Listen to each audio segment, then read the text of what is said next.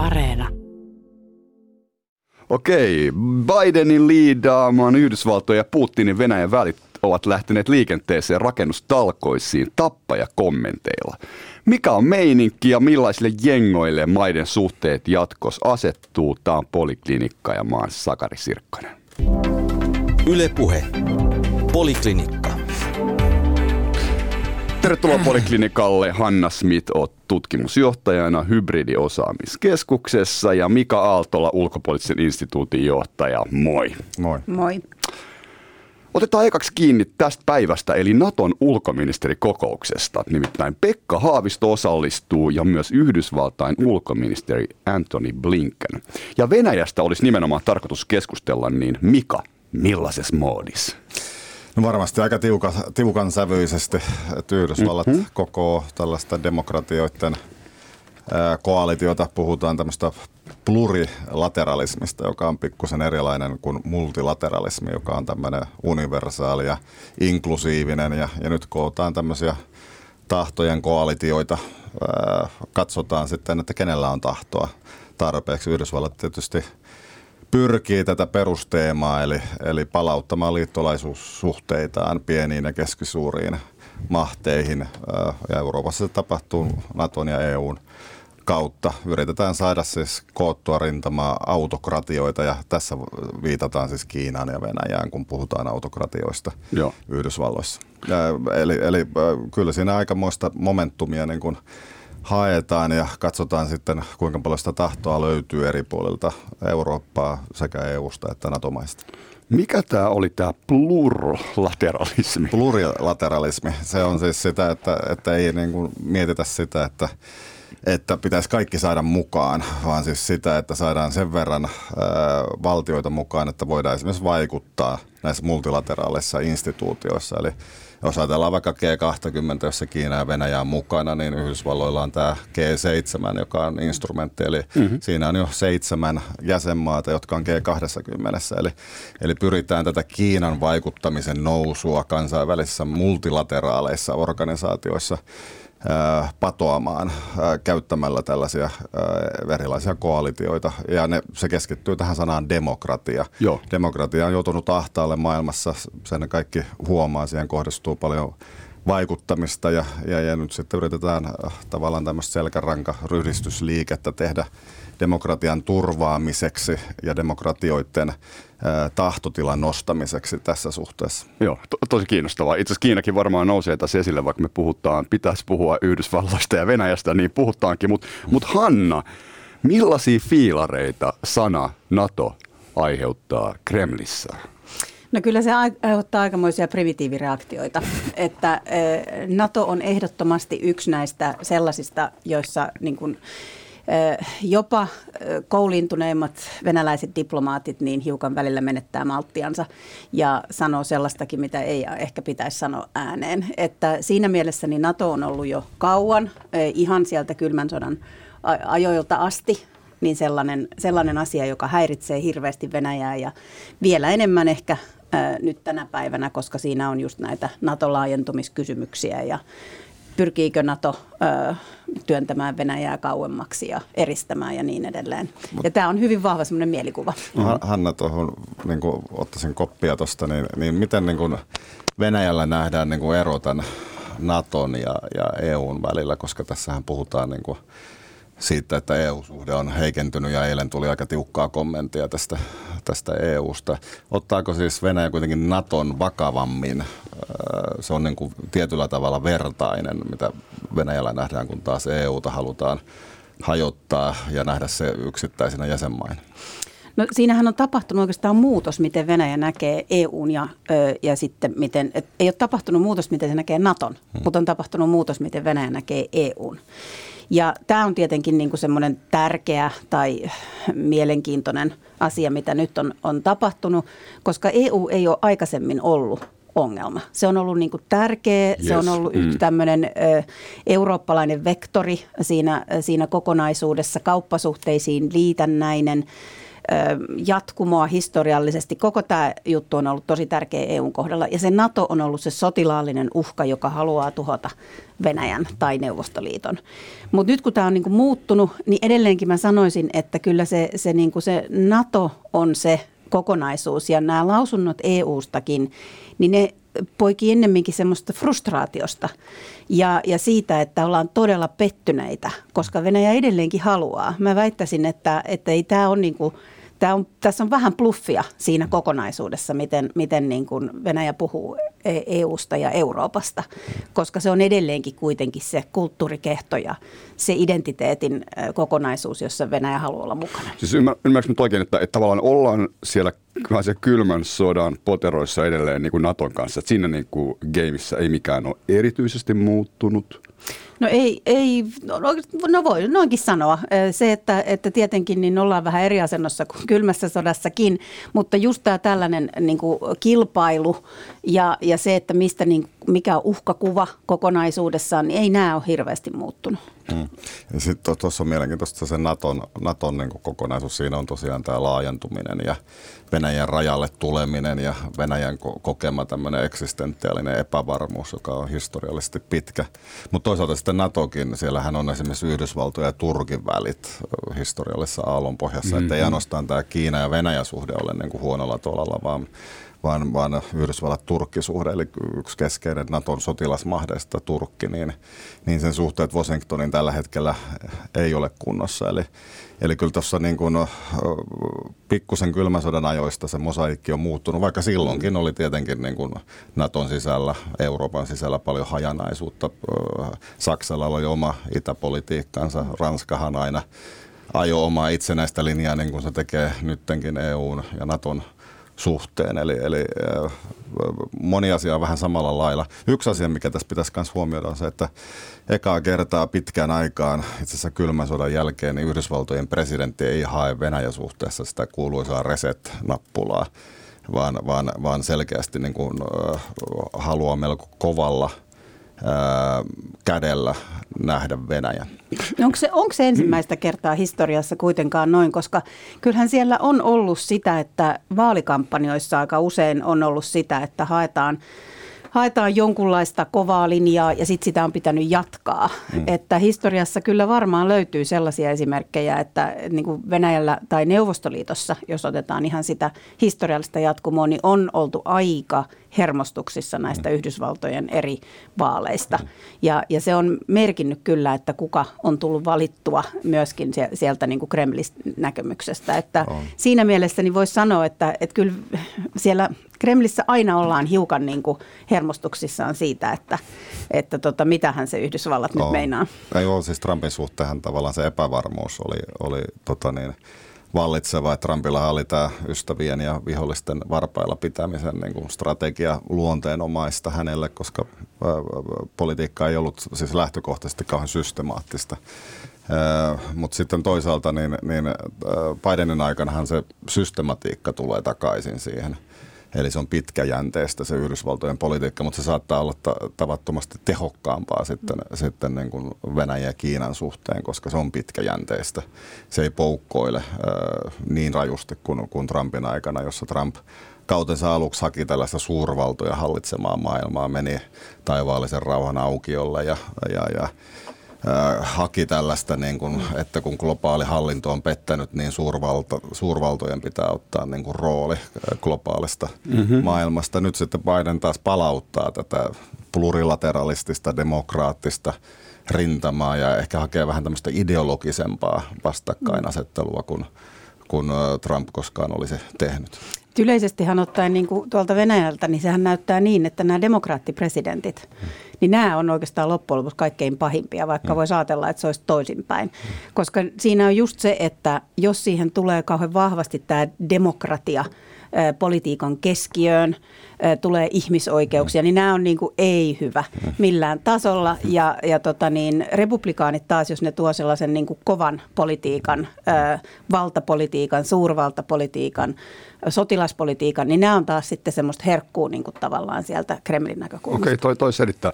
Tää, tää, tää tässä siis mun piti kysyä vielä tästä EUsta ja Lavrovin kannasta, mutta jätetään se vähän myöhemmälle, koska selkeästi te menitte jo tänne tota noin niin Bidenin ja Putinin suuntaan, koska sitä me ollaan puhumassa. Tämä on siis Poliklinikka ja Hanna Smith ja Mika Aatola studiossa. Yle. Poliklinikka. Joo, Joe Biden on istunut Yhdysvaltain pressalla nyt pari kuukautta ja selkeästi siis linja alkaa hahmottua teidän puheestakin päätellen ja, ja äh, Mika, näyttääkö tämä niinku isossa kuvassa, tuossa vähän niinku raapastiin tätä kylmän sotaa tai kylmän sotaa, kylmää sotaa, niin onko tässä kuitenkin tämmöiset uudet kylmän sodan tuulet puhaltavat? Mä updatetaan tämän kysymyksen. Joo, no, maailma saattaa toistaa itseään, mutta vähän aina uude, uudessa niin kuin riimimuodossa. Ää, eli, eli kyllä tässä niin kuin selkeästi suurvaltojen suhteet on heikentyneet. Globaali Joo. hallinto on heikentynyt, joka on usein tuottanut sellaista sidosaineesta ää, asioiden suhteen, hidastanut negatiivisia syklejä ää, ja, ja, ja nyt sitten tilanne on vähän, vähän niin kuin vapaampi. Kilpailu on kovaa. Lännessä käytetään tällaisia sanktiorekiimejä, niin sanottuja laadullisia standardeihin perustuvia tapoja sulkea teknologia ja, ja, ja ähm, infrastruktuuri markkinoilta Kiina ja Venäjä. Sitten Kiina ja Venäjä toisaalta taas käyttää sitten näitä pikku pippaskonsteja, vakoilua, kyberoperaatioita, hyvin laajamittaisia sellaisia. Vähän niin kuin toisen keinoin käydään kylmää sota, joka aikaisemmin oli siis tällaista vähän niin kuin sivusotia käytiin, suurvallathan ei kylmän sodan aikana yhteen ottanut muuta kuin sitten sivunäyttämöillä. Nyt otetaan yhteen aika lailla suoraan, mutta vähän toisen keinon kuin aikaisemmin. Niin, Hanna, tosta tietysti tästä tuli mieleen tämä eduskunnan tietomurto. Äh, ihan lyhyesti, vaikka tämä suoraan aiheeseen liity, mutta kun Mika kuitenkin johdatti siihen, koska tämä on nyt osa tätä maailmaa ja ehkä että uutta kylmää sotaa, niitä tuulia, niin, niin tuossa paljastui, että siellä taitaisi olla Kiina – eduskunnan tietomurron takana. Eh, ehkä oliko yllättävä ilmansuunta? No ei ollenkaan mm-hmm. sen takia, että just nämä tällaiset autoritääriset erilaiset valtiot, jotka eivät voi lähteä suoranaiseen konfliktiin ja haluavat näyttäytyä hyvin ystävällismielisenä, mutta myöskin tarvitsevat sitten paljon erilaista tietoa siihen, että pystyisivät vaikuttamaan hyvin kustannustehokkaasti. Niin siinä mielessä Kiina on ihan samalla tavalla kuin Venäjä ja Iranista puhutaan ja Pohjois-Koreasta, että tekee kaiken näköistä sellaista, joka pyrkii edesauttamaan heidän omia intressejään. Mutta mitä niin kuin kiinalaiset, miksi ne on kiinnostuneet Suomen eduskunnasta? No ehkä sen takia, että Suomi on loppujen lopuksi, vaikka me emme ehkä sitä itse mielläkään aina, niin maantieteellisesti aika mielenkiintoisessa paikassa, varsinkin jos ajatellaan, että esimerkiksi arktinen ö, alkaa olla uuden, uusi tämmöinen geopoliittinen kenttä, kilpailukenttä, mm. Niin siinä kohdassa Suomi on aika niin kuin keskeisessä kohdassa. Sitten jos mietitään kuitenkin sitä, että tämä meidän iso itäinen naapuri, niin sekin kiinnostaa kyllä Kiinaa ihan omalla tavalla, jolloin se, että saisi jalansijaa Suomesta ja pystyisi ehkä Suomesta käsin tarkkailemaan Venäjää, niin ei sekään ole huono asia. Ja sitten se, että länsi on kiinnostunut ky- myöskin Suomesta vähän samoista ö, systeemeistä. Eli olihan täällä kylmän sodankin aikana niin aika monen valtion niin kuin turvallisuuspalvelut esimerkiksi niin, no Helsingissä pyörimässä. Että siinä mielessä niin, tässä ei ehkä ole niin kuin, ihmettelemisen aihetta. Tämä oli tämmöinen pieni syrjähyppy. Tässä on tämmöinen keskustelu, tämä varmaan jatkuu saako, jossakin saako suhteessa, ellei Mika halua jatkaa. Tuohon syrjähyppyyn, että kiinnostaa toi teema, niin, niin, niin siinä, siinä niin kuin yksi asia on tällainen, että pienet valtiot – usein näkee tämän multilateralismin tavallaan itseisarvoisena, ja niin Suomikin on. Meillä on siis tavallaan paljon institutionaalista pääomaa, eli Eli eduskuntaan ja, ja Suomen hallintoon siellä seilaa paljon papereita, jotka liittyy näihin instituutioihin. Ja ne saattaa kiinnostaa Suomen lisäksi, niin kuin Hanna tuossa mm, totesi. Mm, niin, no niin, niin, niin mitä on tekeillä missäkin, oli se sitten arktinen neuvosto tai EU tai, tai, tai Suomen Yhdysvallat suhteet tai, tai mitä Itämerellä on tapahtumassa, mikä on Suomen niin kuin näkemys ja kanta ää, näihin asioihin. Eli, eli kun tätä on kerätty tätä institutionaalista pääomaa, niin, niin sitä sitten ne valtiot, joille multilateraaliset instituutiot ei olekaan ne itseisarvo, vaan niin kuin keinot tehdä asioita, niin, niin on kiinnostunut sitten tiedosta. Mm, ja tässä tullaan niin kuin siihen taas, jos mennään takaisin tähän analogiaan kylmään sotaan, niin siinä on vähän Uuteen niin kuin, kylmään sotaan. Mm, tai sitten se, että mikä, mikä se nykypäivänä onkaan, mutta joka tapauksessa niin, niin se semmoiset niin yhtäläisyydet ja erot. Eli paljon on keinoja, jotka on ihan samanlaisia ja just ne semmoiset samanlaiset tietotarpeet, niin varmaan on olemassa kuitenkin, mutta sitten tämä niin kuin meidän nykymaailma, digitaaliset ja kaikki muut ö, muutokset, mitä on tapahtunut, niin ne tietenkin tuo siihen omanlaisensa sävyn. Ja sitten se, mikä on ihan niin kuin keskeistä mun mielestä pitää muistaa, on, että kylmässä sodassa oli siis kaksi blokkia. Ja oli ihan selvä, mitä ne kaksi blokkia halusi. Toinen halusi niin kuin kapitalismin valtaan kaikkialla ja toinen halusi ö, sosialismin. Ja se mielenkiintoinen oli, että kummassakaan niin ei ollut vaatimuksena ehkä kuitenkaan loppupeleissä demokratia. Eli siis demokraattiset valtiot, jotka oli kapitalistisia, pysty toimimaan hyvin niin kuin, ö, autokraattisten tai, tai autoritääristen valtioiden, joilla oli kapitalismi ö, systeeminä niin yhteistyössä. Eli silloin ei ollut se valtiomuoto niin, niin iso juttu kuin sitten se, että mikä oli tavallaan se, se taloudellinen lähtökohta siinä kokonaisuudessa. Ja nyt tämä on muuttunut tämä kenttä aika niin kuin kunnolla ja nyt ei oikein tiedetä, että mikä se loppujen lopuksi oli, mitä ajetaan eteenpäin. Ja pikkuhiljaa on tavallaan demokraattisten valtioiden puolella tullut se, että hetkinen, meidän täytyy ehkä kuitenkin niin kuin puolustaa tätä valtiosysteemiä. Ja siitä on tullut tämä kasvava niin kuin vastakkainasettelu niin Venäjän kuin sitten Kiinan, Kiinan kanssa. Mutta jos sä Mika vertaa Trumpin aikaan, joka oli aika tolkuton sekoilua – Trump veti kuitenkin aika näätämäistä linjaa tuonne Kremlin suuntaan. Et puhuttiin myös siitä, että champagnepulloja välillä poksauteltiin siellä Moskovassa, kun Trump lausui sitä ja tätä.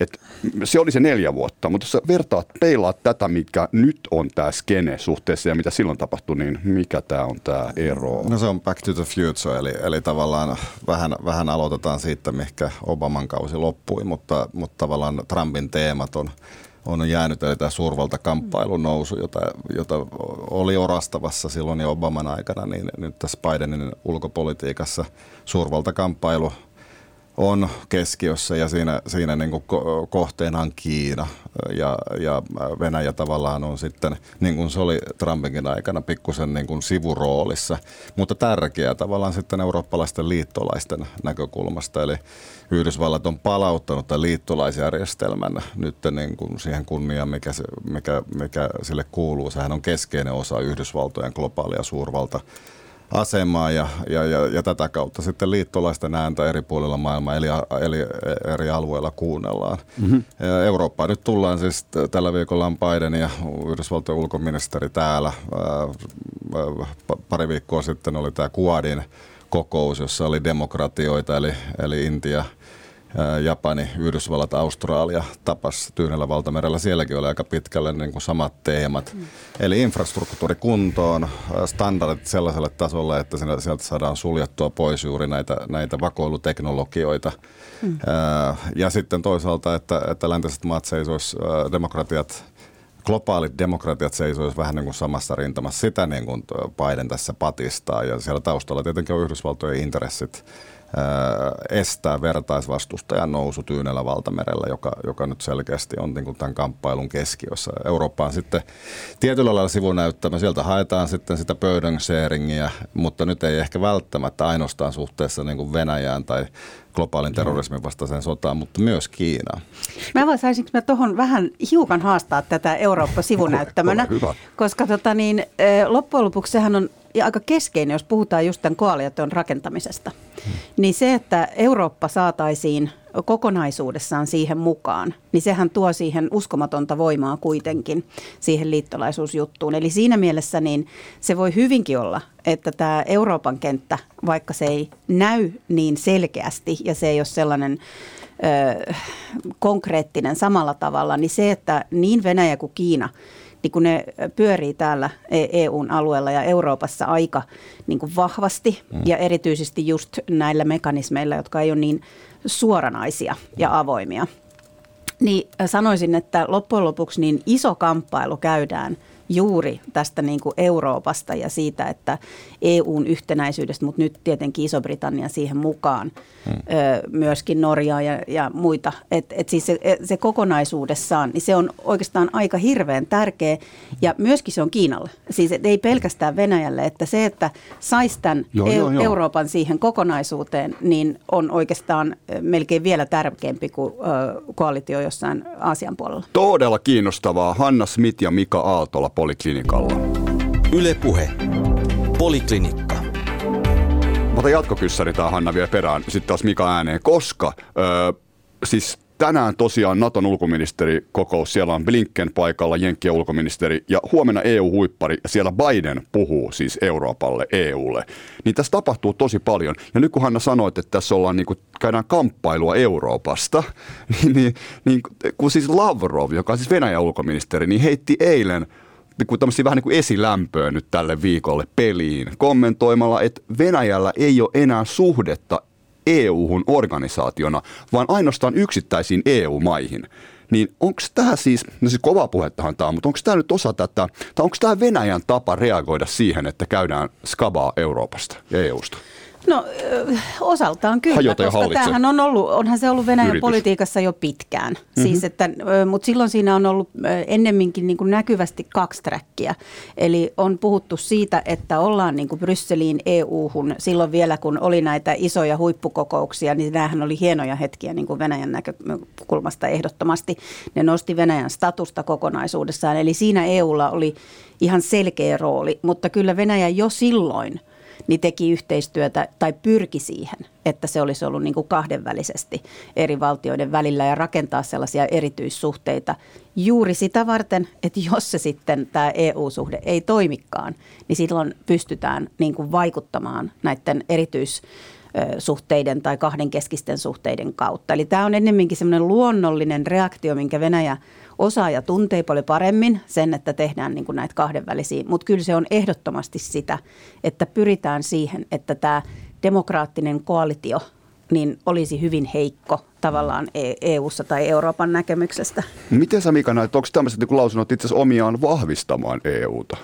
No siis se voi olla, mutta, mutta Vai? kyllä nämä on siis kierrepalloja, joita suurvallat tekee, kun ne suunnittelee asioita pitkällä tähtäimellä, niin ne, ne, ne ei aja päivän päälle siis sen varaan, että onko Biden puhumassa Euroopassa, vaan, vaan no. asioita katsotaan vähän niin kuin – pidemmälle aikavälille. Ja tuossa Hanna sanoi hyvin tuosta, miten suurvallat yleensä toimii. Eli, eli suurvallat hakee kahdenvälisiä suhteita, koska siinä suurvalta on aina parempi. Sitä Kiina tekee rakentaessaan näitä, näitä silkkiteitään. Se neuvottelee aina maa kerrallaan. Venäjä on vahvemmassa suhteessa suhteessa Ranskaan tai suhteessa Saksaan, kun se on koko tähän blokkiin, jossa sitten on niin kuin Euroopan parlamentti ja on erilaisia sanktioita ja ja, ja ihmisoikeusasioita, jotka nousee kiusallisesti sitten agendalle.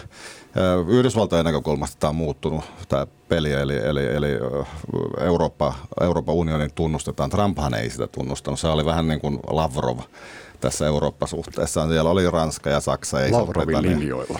Trumpilla, mutta nyt sitten Biden, siis tämähän on ensimmäinen Euroopan huippukokous, joka Yhdysvaltojen presidentti osallistuu sitten vuoden 2009, jossa Prahan epävirallisessa huipparissa Obama piipahti paikalla vähän myös muissa yhteyksissä. Hänellä oli muutakin agendaa. Ja nyt sitten näyttävästi tullaan näissä tässä pandemiaolosuhteissa niin, niin, niin videoyhteyden päässä Brysselin huippukokoukseen, joka on siis virallinen EUn huippukokous. Ja tämä niin nostaa imartelee Euroopan unionia, kun näin, näin tapahtuu. Mutta se tapahtuu myös tilanteessa, jossa on paljon niin kuin yhteistä agendaa.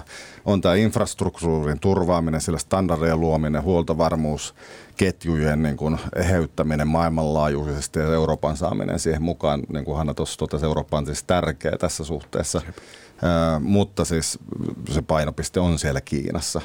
Ja sitten, sitten niin kuin, ää, demokratia ja pandemia, koska siis ää, Britannian ja Euroopan unionin välit on vähän kärsinyt tässä AstraZeneca-kiistassa, ää, niin Yhdysvalloillahan on, on 30 miljoonaa AstraZenecan rokotetta varastossa. Lupaiskohan Biden jotain tämän asian suhteen? Yhdysvallat hän ei ole hyväksynyt sitä omille markkinoilleen, niin, niin joitain eleitä saattaa olla tulossa. Toinen on se, että Yhdysvallat saattaa matkustusrajoitukset poistaa Euroopan suhteen, tai luvata ainakin poistaa ne niin kuin touko, toukokuussa. Eli, eli selkeästi jotain ehkä tästä saattaa tulla, ei ainoastaan hengen nostattamista demokratian puolustamisen suhteen, vaan ihan konkreettista sisältö. Mm. Ja toi, mitä Mika nyt kaikki luetteli, niin sehän tarkoittaa sitä, että jos tämä transatlanttinen äh, niin kuin suhde Euroopan ja, ja Pohjois-Amerikan välillä Vahvistuu. niin vahvistuisi, vahvistuisi, laitetaan siihen vielä konditionaali, niin, niin, niin tota, äh, ma- mahdollisesti rupeaisi vahvistumaan, niin silloinhan se tarkoittaa ihan oikeasti, niin kuin, äh, se on huolestuttava – tavallaan ö, kehityskulku Kremlin näkökulmasta, mutta veikkaan, että myöskin Pekingin. Että tämä on niinku se, missä se vahvuus rakennetaan ja, ja sitä on tosi vaikea niin jopa Kiinan kasvun kautta niin, niin ruveta niin kuin haastamaan, jos, siinä, jos tämä on toimiva mm. suhde. Että se, sehän on niin kuin just se tarkoitus ja, ja tätä varma, tähän varmaan tullaan iskemään niin kuin erilaisilta ö, puolilta Kyllä, tässä on, lähitulevaisuudessa. On, ja siis siinä on se, että nämä suuret yhtenäistoimijat, Venäjä, Kiina, Yhdysvallat, ne pystyy strategisesti suunnittelemaan pitkällä tähtäimellä. Euroopan no. unionina ei ole tällainen suuri yhtenäistoimija. Se haluaisi olla sitä jonain päivänä, mutta ainoastaan ehkä suhteessa Yhdysvalloihin sillä on niin kuin mahdollisuuksia. Ja mitä siellä taustalla on, on esimerkiksi tämä Bidenin kolmen tuhannen miljardin oh. elvytyspaketti, Aivan. joka on tulossa, jossa keskitytään niin kuin infrastruktuurin ja luvataan myös vähän Kiinan kaltaisia isoja globaaleja infrastruktuurihankkeita, digitaalisten valtateiden turvaamista. Ja tähän täkyyn Euroopassa saattaa olla mielenkiintoa keskittyä, koska me emme saa tällaisia isoja paketteja aikaan. Muistatte varmaan sen kiista, joka vieläkin on päällä sitten paljon pienemmästä paketista viime kesänä. No, niin. Siis tämä on vähän tämmöinen Jenkeissä vähän tämmöinen kuin suuren valtion palvelu. Siis, Kiina, se, Yhdysvallat on mennyt vähän Kiinan linjalle, että iso rahaa, kato hot money, sitä on ilmassa ja se kyllä kiinnittää sitten valtioiden intressejä. Sitähän Kiina on tehnyt Euroopan suhteen hajottaessaan Eurooppaa Äh, eli, eli väläytellään tällaisia vaikkapa nyt niin, äh, Suomenlahden alittavaa tunnelia ja kas kummaa, niin Suomessa puhutaan niin kuin Kiinasta pitkään. Mm. Vaikka se on siis tavallaan vaan tämmöinen lupaus jostakin suuresta, niin se kiinnostaa pientä valtiota, se stimuloi mielikuvitusta täällä ja, ja tuottaa keskusteluja. Radiossakin äh, varmaan on tuntikaupalla asiaa analysoitu. Eli Yhdysvallat on tulossa tähän markkinoille nyt näillä isoilla elvytyspaketeillaan, joita siellä on niin kuin, laitettu päälle. Ja, eli tämmöistä geoekonomista joo, joo, joo. välineistöä käytetään. Eli Kiinalta on myös jotain opittu. Tietysti lännessähän tämä on aina osattu. Esimerkiksi sanktiot on, on hyvä esimerkki tästä. Dollaritaloudessahan tässä eletään ja kun Yhdysvallat päättää jotain, niin niin, niin siinä, siinä joutuu sitten aika ikävään asemaan, jos sanktiolistalle päätyy.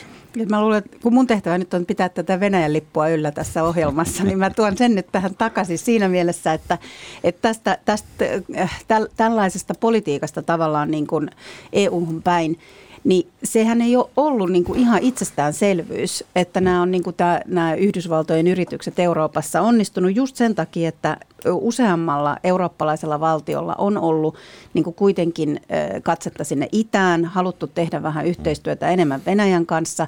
Ja tässähän on ollut keskiössä Saksa. Ja nyt täytyy muistaa, että se Saksan Venäjä-politiikka on muuttunut ensimmäistä kertaa varmaan niin kuin todella pitkään aikaan historiassa. Saa nähdä, että onko se pysyvänä, mutta siihen on tullut niin, kuin niin vahvaa Venäjä-kriittisyyttä.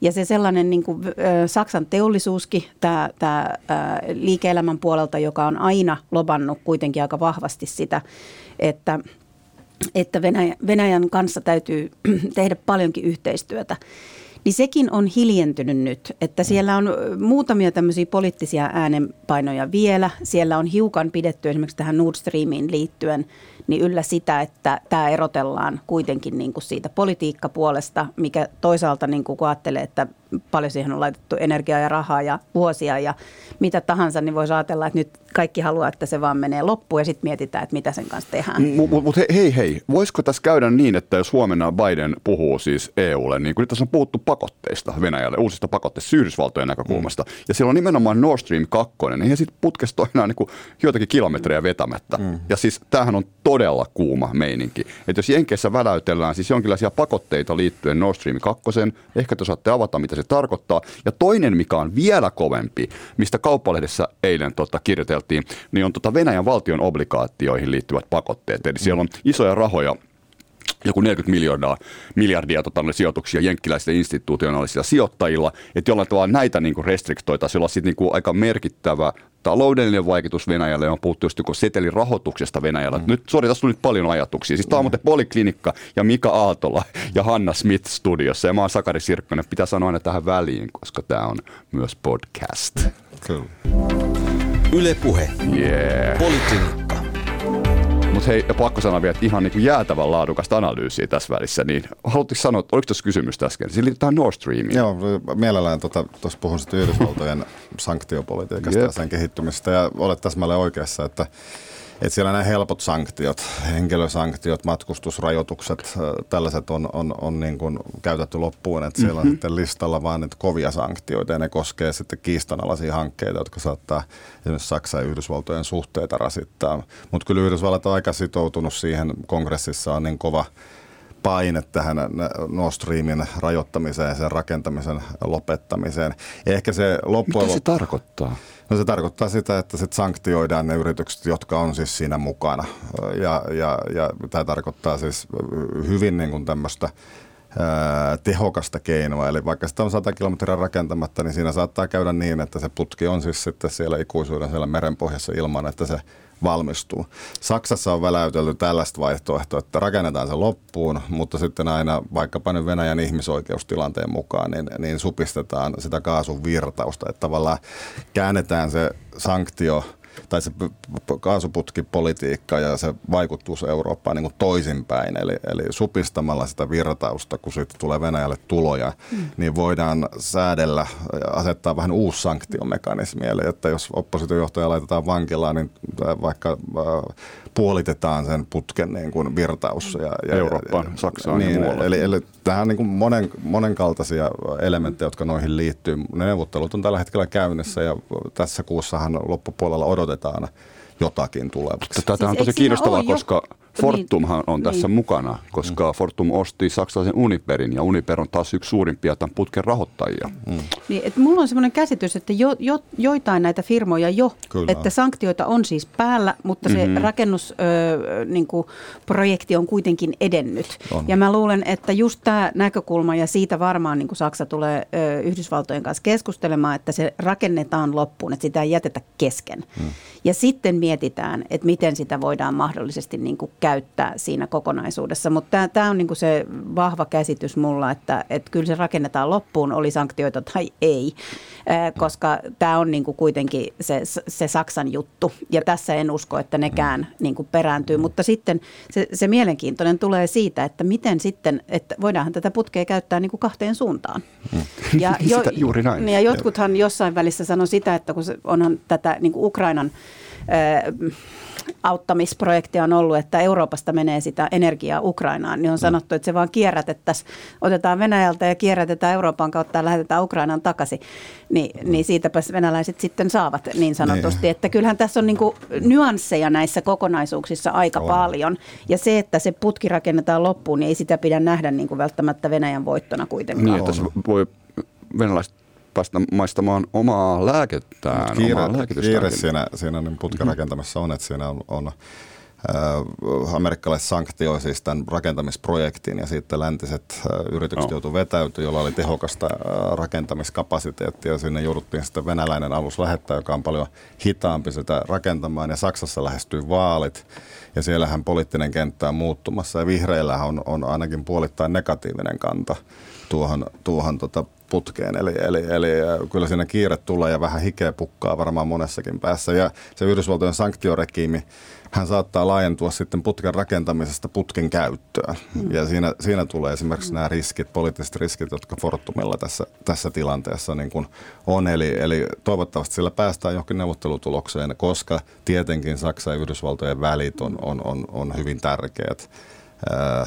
tähän transatlanttisen suhteen elvyttämiseen. Saksasta ne pääaloitteet on tullut esimerkiksi tälle vapaakauppa-alueelle TTIPille, josta keskusteltiin, joka sitten lopulta kaatui, niin, niin se aloitehan oli Saksan. Eli Saksa on ollut se keskeinen moottori tälle asialle. Minkä takia? Sen takia, että Yhdysvallat vastaa Saksan turvallisuudesta. Mm-hmm. Miten nämä valtion obligaatiot? Meneekö tämä liian diipiksi, jos mä kysyn tästä? Osaatteko näistä jotain sanoa? Kun tämä kuulostaa niin kuin ainakin tuossa kuvattiin sitä, että se olisi tämmöinen niin kuin merkittävä taloudellinen siis sanktio. Se on, siis siinä on niin kuin just liittyen tähän Venäjän äh,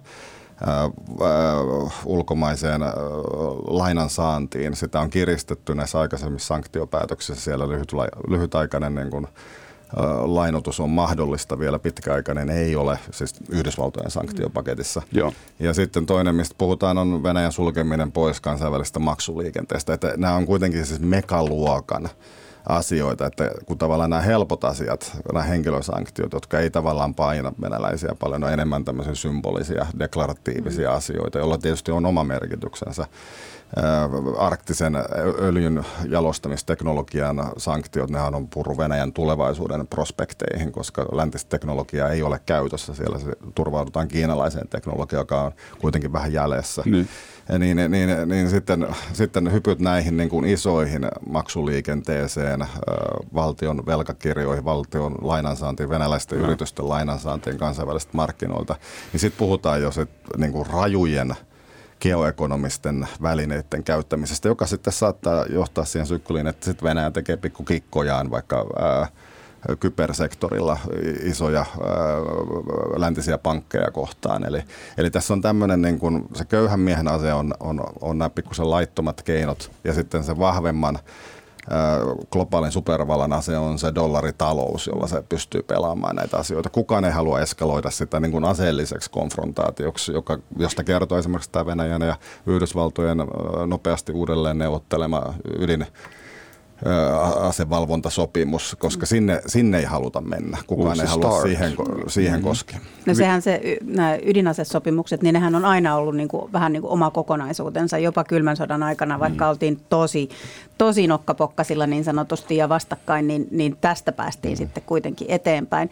Mutta noista sanktioista niin kuin vielä, että, että Bidenhan, kun se sattui tässä sanomaan, että pistetään Venäjä maksamaan, niin se voi olla ihan hyvin, että tällä kertaa se ihan oikeasti tarkoitti, mm. tarkoitti tätä maksamista tästäkin niin kuin näkökulmasta. Ja kyllä se, se aiheuttaa niin kuin ehdottomasti niin Moskovassa hermostuneisuutta no, niin, siis Biden on paljon. kertonut laittamassa Venäjän vastuuseen piittaamattomista ja aggressiivisista kyllä. toimistaan. Ja pelkästään tämän sanominen niin kuin saa Moskovassa osakekurssit heilumaan ja mm. ruplan arvon heilumaan, joka yleensä on aina seurannut öljyn maailmanmarkkinahintaa, niin, niin nykyään se, se silloin tällöin korreloi hyvin vahvasti Yhdysvaltojen sanktiopolitiikan kanssa. Ei niinkään Euroopan, koska siis se Euroopan sanktioregiimi on, on, on huomattavasti heikompi. Ja tämä tietysti on asia, mikä Yhdysvalloissa paljon askarruttaa, että jos, jos Venä- Euroopassa halutaan Yhdysvaltojen keskittymään Venäjään, niin miksei tätä pöydän ja tätä taakkaa sitten jaeta paremmin. Mutta on tässä tapahtunut nyt se muutos, että on palattu siihen koordinaatioon näissä sanktiopaketeissa, eli, mm-hmm. eli, eli ne tapahtuu siis suhteellisen yhtäaikaisesti ja niissä usein on myös Britannia sitten mukana. Niin se ei ole mitään niin tyyliin Trumpin twiittihäröilyä, mutta et, et EUhan laittoi myös nyt uiguureille itse asiassa sanktioita, sehän on myös tuore ja se on itse asiassa sillä sinänsä, niin kuin, vaikka nyt ehkä ollut mitään niin kuin, kommentoitu, ne on mitään hirveän purevia välttämättä, mutta kuitenkin ensimmäisiä, ensimmäiset sanktiot EUlta sitten vuoden 1989 mm. siis Kiinalle. Mm. Mutta siis vielä enemmän löylyy, koska viime viikollahan ABCin toimittaja tosiaan kysyi Bidenilta, että pitääkö hän Putinia tappajana. Ja, ja tähän Biden vastasi, että pitää. Ja Putin vastasi takaisin vähän niin kuin hiekkalaatikko, että ei vähän vaan nimenomaan hiekkalaatikko termein, että se, joka haukkuu, niin on sitä itse. Että ää, tässä on aika dramaattista alkua, mutta jo, johtaako tämä nyt siihen, että näitä sanktioita on tulossa nyt ihan reaalisesti no, pöydälle? Siis toi, toi tappajakommentti, niin, niin se pitää asettaa kontekstiin ja se ei, vält, se ei millään lailla tullut yllättäen Bidenille tuossa haastattelussa, että, okay. että luulen, että se oli aika lailla sovittu, vai? se, sovittu niin kuin usein nämä kysymykset etukäteen on, on nähtävillä. Eli se, se heijastuu takaisin tähän kuuluisan George Bush nuoremman kommenttiin, joka oli katsonut Putinia syvälle silmiin ja nähnyt siellä siellä hyvän sielun. Ja, ja sitten toisaalta... 2001 tai 2002. Niin, sitten toisaalta Trumpin kommenttiin, jossa, jossa siis tästä samaa kysymystä kom, kysyttiin Trumpilta, niin, niin, niin hän vastasi, että no niinhän mekin olemme tappajia. Ja, ja tämä oli siis luonneanalyysi. Siis Bidenhan siinä sanoi, että hän tykkää tietää, kenen kanssa hän on tekemisissä. Ja, mm-hmm. ja se, mitä hän sanoi, niin että Putinilla on tappajan luonne. Ja, ja se on siis se lähtökohta, miten niin kuin Biden, joka on seilannut, seilannut Eurooppaa ristiin rastiin ollessaan varapresidenttinä ja aikaisemmin, hänellä on siis tällainen analyysi Putinin luonteesta. Ja tavallaan sitten kun mietitään, että miten Biden näkee mahdolliset kehityskaaret, niin hän näkee siis asian niin kuin hän olisi tekemistä tappajan kanssa. Hänen pitää olla varautuneet, varautunut erilaisiin asioihin. Eli, eli siis äh, on liikuttu kauaksi sitten George Bushin äh, toteamuksesta Putinin hyvästä sielusta siihen, että se sielu on tappajan sielu.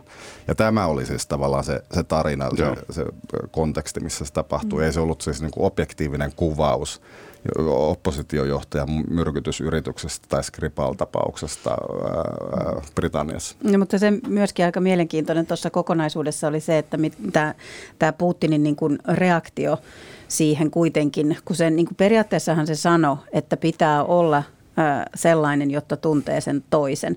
Mutta hän ei kieltänyt eihän hän niin kuin torpannut sitä ollenkaan, vaan sanoi, että me ollaan samanlaisia, joka periaatteessa on niin kuin mielenkiintoista. Niin, että periaatteessa vahvisti oikeastaan tätä kokonaisuutta. Mm. Sanoi, että minä en ole vain, vaan sieltä toiseltakin puolelta ollaan.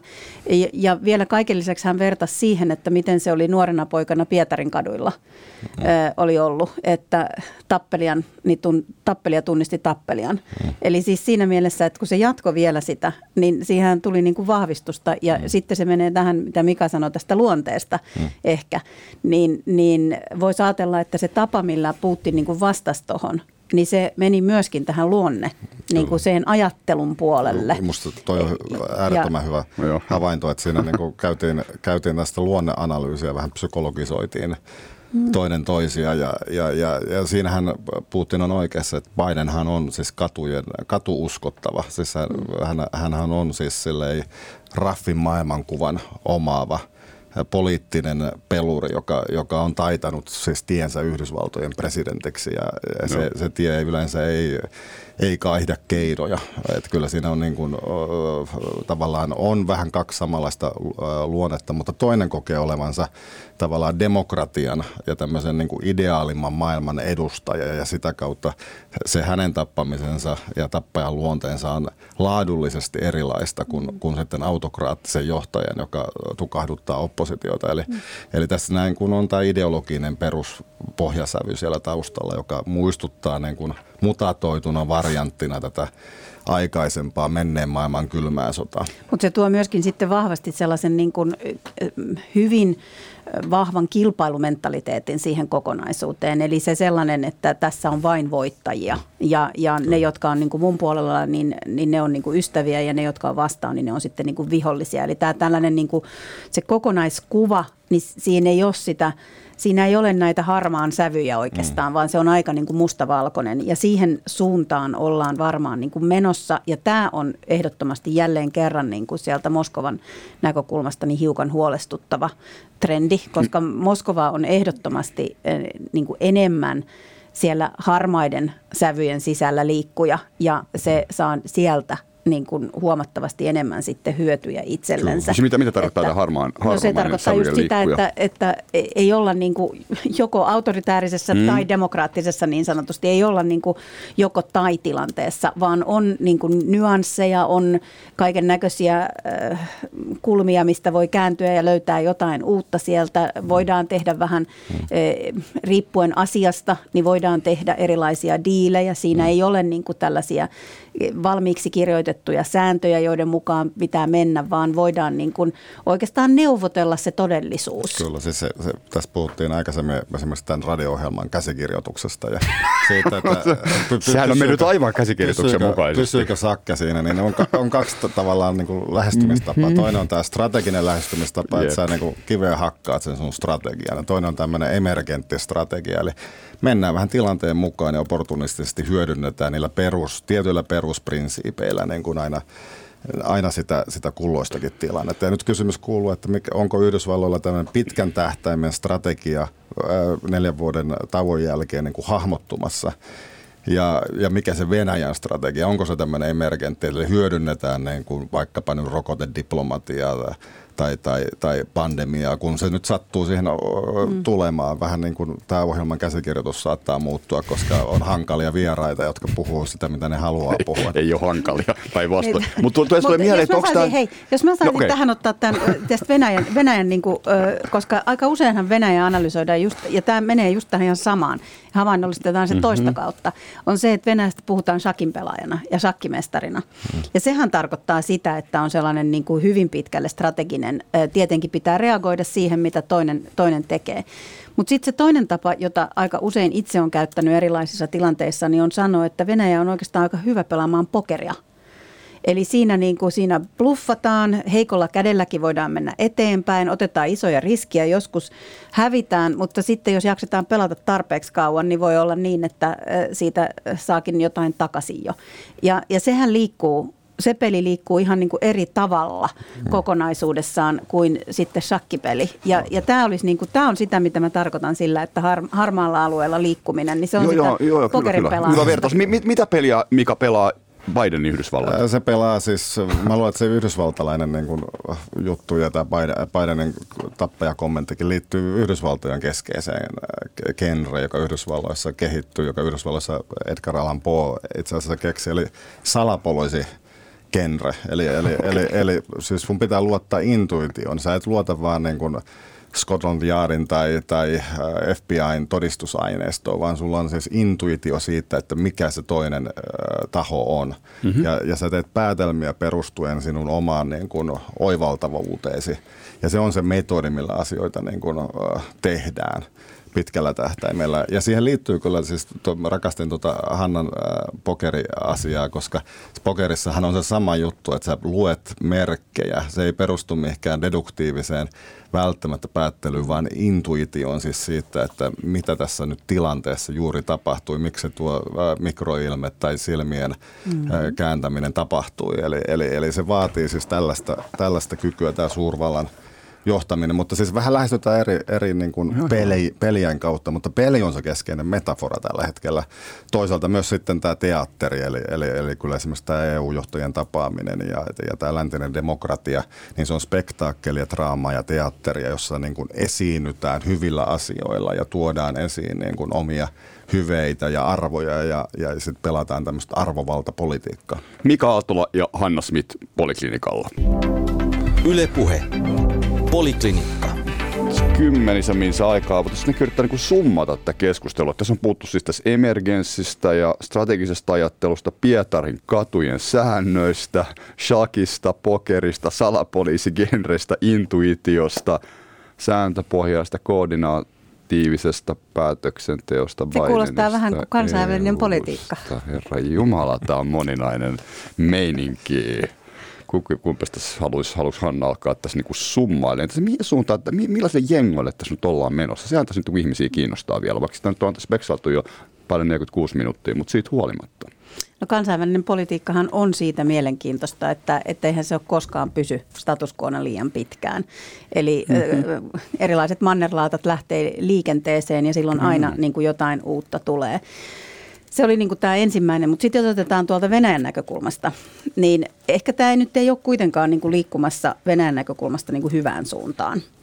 Ja se, että yksi niin tämä, tämä tietenkin se, että nyt on demokraattipresidentti Yhdysvalloissa, joka tuo tätä demokratista ö, ö, arvoja ja ihmisoikeuksia takaisin kansainväliseen politiikkaan, lähtee rakentamaan sellaisia koalitioita, jo, joihin Venäjä ei niin kuin tule kuulumaan ihan helposti. Se tilanne, mikä Venäjällä on nyt Saksan kanssa, niin on huolestuttava Venäjän niin kuin tavallaan EU-Eurooppa-suhteen kannalta ja myöskin sitten tämän transatlanttisen, koska siinä on just tämä, että Saksan rooli on siinä aika keskeinen. Venäjän suhde Turkkiin, niin ei ole myöskään, että vaikka siitä puhutaan, että se on aika läheinen, niin se ei ole mitenkään yksinkertainen. Venäjä ei ole siinä varmalla pohjalla. Ja jos käy niin, että, että nyt niin kuin Yhdysvallat saa tätä turkkisuhdetta rakennettua uudelleen, saa Turkkia vähän niin kuin, ö, takaisin siihen erityisesti NATO-kontekstissa tähän koalitioon, niin se on huono uutinen ehdottomasti niin kuin Venäjän näkökulmasta. Ja jopa tämä niin kuin, äh, suurvalta kilpailu Kiinan ja Yhdysvaltojen välillä, niin sehän tarkoittaa sitä, että Venäjä jää vähän niin kuin jalkoihin tai sivuun. Ja sekään ei ole välttämättä niin kuin hyvä. Ja Venäjän tietenkin niin paras, paras äh, skenaario niin kuin olisi se, että just tämä Euroopan kenttä niin ei hyväksy tätä Bidenin niin kuin, äh, ehdotusta tai kädenojennusta sille, että ruvetaan rakentamaan transatlanttista suhdetta ja sitten se, että tavallaan tämä Yhdysvallat joutuisi yksin sitä Kiinaa, Kiinan päin. Ja mm-hmm. silloin, silloin niin kuin Venäjän taas rooli ö, muuttuisi niin kuin erilaiseksi. Mutta tällä hetkellä nämä merkit, niin kuin, mihin suuntaan ne viittaa, ja ottaen huomioon myöskin se sisäpoliittinen tilanne Venäjällä, niin, niin siellä nyt hiukan niin kuin mietitään uudelleen, että millä korttipakalla seuraavaa peliä lähdetään pelaamaan. Tosi kiinnostavaa. Sanon tähän väliin siis sen, että EUn ulkoministerien keskustelu siis Turkista käydään ennen Eurooppa-neuvoston kokousta nyt tota siis huomenna, ylihuomenna. Ja siellä nimenomaan siis, niin kuin siis puhutaan EU- ja Turkin välistä suhteista, että just mitä Hanna tuossa myös pointtasit, niin se on, se on myös niin kuin Framilla. Että haetaan, siis EU hakee Turkin suuntaan niin kuin jotain uutta lämpöä, koska se ei sekään ole mennyt ihan niin Strömsössä se suhde toistaiseksi no siis, viime, aikoina, viime jo, aikoina. Jos Yhdysvaltojen näkökulmasta mm.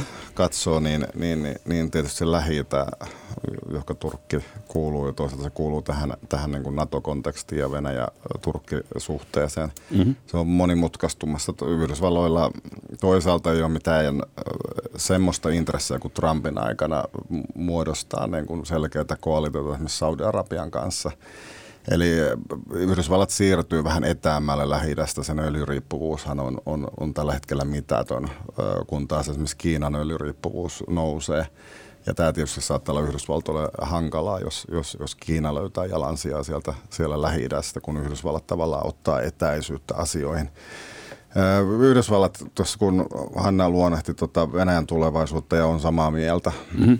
maailma on sähköistymässä, Venäjän niin kuin energiariippuvuus tulee olemaan akilleen kantapää. Silloin on tietty aikaikkuna, jossa se voi vielä niin kuin toimia pari, parikymmentä vuotta. Demografia Venäjällä on, on, on heikentymässä. Moni asia osoittaa siis Venäjän, Venäjän niin kuin pitkän aikavälin kehityksen, jos ajatellaan, että se, sen talous pystyisi tukemaan tämmöistä globaalin suurvallan statusta, niin se, se, se ei näytä siltä. Taas Yhdysvallat, nuorentuva, kasvava maa, joka käyttää tällä hetkellä resursseja – hyvin suositun 60 prosentin suosioluvuissa liikkuvan presidentin alla, jolla on superenemmistö, niukka sellainen, niin Yhdysvallat pystyy tällä hetkellä pari vuoden ajan tekemään siirtoja. Ja toisaalta se pitkän aikavälin ennuste Yhdysvaltojen kohdalla on se, että, että jos siellä infrastruktuuri laitetaan kuntoon ja osallistutaan vähän tähän globaaliinkin infrastruktuurin kehittämiseen, niin, niin se ei näytä siis siltä, että, että sen, sen status globaalina suurvaltana yhtäkkiä romahtaisi. 1900 plus 3000. No joo, tietysti tässä, tietysti tässä niin kuin Yhdysvaltojen, kun se, se pystyy niin kuin printtaamaan sitä rahaa, kun se edetään dollaritaloudessa ja Yhdysvaltojen keskuspankkihan on keskeinen globaali instituutio tällä hetkellä, koska se ylläpitää myös niin kuin swappien kautta esimerkiksi Euroopan keskuspankin niin kuin kykyä tukea taloutta Euroopassa ja monen muunkin keskuspankin kykyä tehdä sitä. Eli kyllä se Yhdysvaltojen niin kuin asema tämmöisenä solmukohtien solmukohtana, jos se sitä niin kuin kykenee turvallis, äh, turvallisemmaksi tekemään ja kohottamaan näitä standardeja, niin kyllä se niin kuin säilyy. Mutta samalla sitten Kiinan kasvu tulee jatkumaan ja kyllä tämä vertaisvastustaja draama, niin sitä tullaan, tullaan niin kuin näkemään tulevaisuudessa. Ja siinä sitten mikä se Venäjän rooli on, että onko se Kiinan sylissä vai Hanna varmaan osaa Niin. tästä kertoa. Niin Mä onko Venäjä hyppimässä enemmän Kiinan syliin? No jos, jos kysytään, että mitä venäläiset haluaa, niin ne ei kyllä halua hyppiä yhden kenenkään syliin siinä mielessä, mutta sitten mä meinasin kääntää ton. Eh, niin, Ei, ei oo. On, ei. Että, että se- se, mitä ensin sanoin tuosta, että näyttää niin tosi huolestuttavalta Venäjän ö, kohdalla, no niinhän se maailman historiassa useammassa kohdassa on aina näyttänyt. Ja sitten on aina kuitenkin jotain ihmeellistä tapahtunut tai, tai eh, jollain tavalla, niin Venäjä on siitä tilanteesta niin kuin itsensä nostanut taas johonkin, koska, ja se täytyy niin kuin aina muistaa. Että et ei, vaikka se näyttää huolestuttavalta, niin kyllähän Venäjällä silti voimavaroja on. Ehdottomasti. Ja, ja tota, se on edelleenkin, niin kuin, vaikka on hiukan heiluva suurvalta tai vaikeassa asemassa, niin niillä pienillä resursseillaan, niin se kuitenkin niin kuin globaalisti pystyy silti hääräämään ö, aika paljon. Ja sitten ei pidä nyt unohtaa sitä, että nämä sotavoimat on kuitenkin niin kuin ihan merkittävät tuossa meidän itänaapurilla. Mm. Että, että niin kuin erilaisia kykyjä Venäjällä juuri on. Ja, ja se ei ole ollut koskaan niin kuin hirveän positiivista se, että Venäjä, että kansainvälisen politiikan tilanne näyttää siltä, että Venäjällä, Venäjä on vähän niin kuin ahdistettuna Mutta onko nurkkaan. Putin ikuinen? Ei. Se täytyy niin kuin ehdottomasti muistaa. Ja, ja mun mielestä on jo, jopa voitaisiin ruveta miettimään sitä, että olisiko se 24 jo sellainen tilanne, jossa ruvetaan näkemään niin kuin, ö, Oho. muutoksia. Että Mi- kyllähän millaisia muutoksia? No mahdollisesti henkilömuutoksia Venäjän johdossa. Se voisi olla niin kuin Ai, ensimmäinen. että Putin niin astuisi syrjään Siinä vai? se, se, tämä, tämä tosiasia, että joku päivä näin tulee käymään, niin pitää hyväksyä. Äh, mä luulen ihan kaikkialla. Se, että Okei. onko se vielä 24, niin on, on tietenkin kysymysmerkki, mutta mä en pitäisi sitä täysin mahdottomana enää. Niin kuin mm-hmm. tässä vielä pari vuotta sitten ehkä nähtiin, että maailma ilman Putinia niin ei ole mahdollinen. Mutta mun mielestä niin jopa tulevaisuus 24 jälkeen ilman Putinia niin alkaa näyttää mahdollisemmalta. Ja siinä mielessä niin, niin todella niin täytyy ottaa huomioon se, että Venäjän kohdallakin niin, niin ei sielläkään mikään status quo ole liian pitkään. Ju, juuri näin ja, ja tietysti siinä, että Venäjän kaduillakin tapahtuu asioita ja, ja Venäjä, Venäjä, joka on oppinut niin kuin muutkin autokratiat hallitsemaan kyllä oppositioita ja, ja estämään erilaisia vallankeikauksia, niin, niin kyllä sekin on kuolevainen, varsinkin siinä tilanteessa, jos, jos rupeaa näyttää siltä, että eliitin korkeammalla tasolla rupeaa tapahtumaan muutoksia, niin nämä kaksi asiaa, eli levottomuus eliitissä ja levottomuus kaduilla saattaa yhdistyä, mutta Joo. me emme tiedä, tiedä mi- milloin ja missä tilanteessa. Ja eikä siellä nyt ehkä välttämättä niin tämmöistä vallankumousta niin ei pidä sinänsä olettaa ollenkaan. Mutta se, että, että jokainen niin kuin regiimi niin tulee ja hallinto tulee jossain kohdassa tiensä päähän. Ja, ja Putin on ollut aika kauan. Että, ja nyt se, mitä on tapahtunut tässä y- ympärillä, niin, niin alkaa niin kuin indikoida sitä, että voi olla jossain välissä niin kuin ihan oikeasti se aika lähteäkin. Et siinä mielessä, mitä sen jälkeen tulee, emme tiedä. Sehän voi olla jopa pahempaa kuin nyt. Ö, Jotkuthan pelottelevat tällä.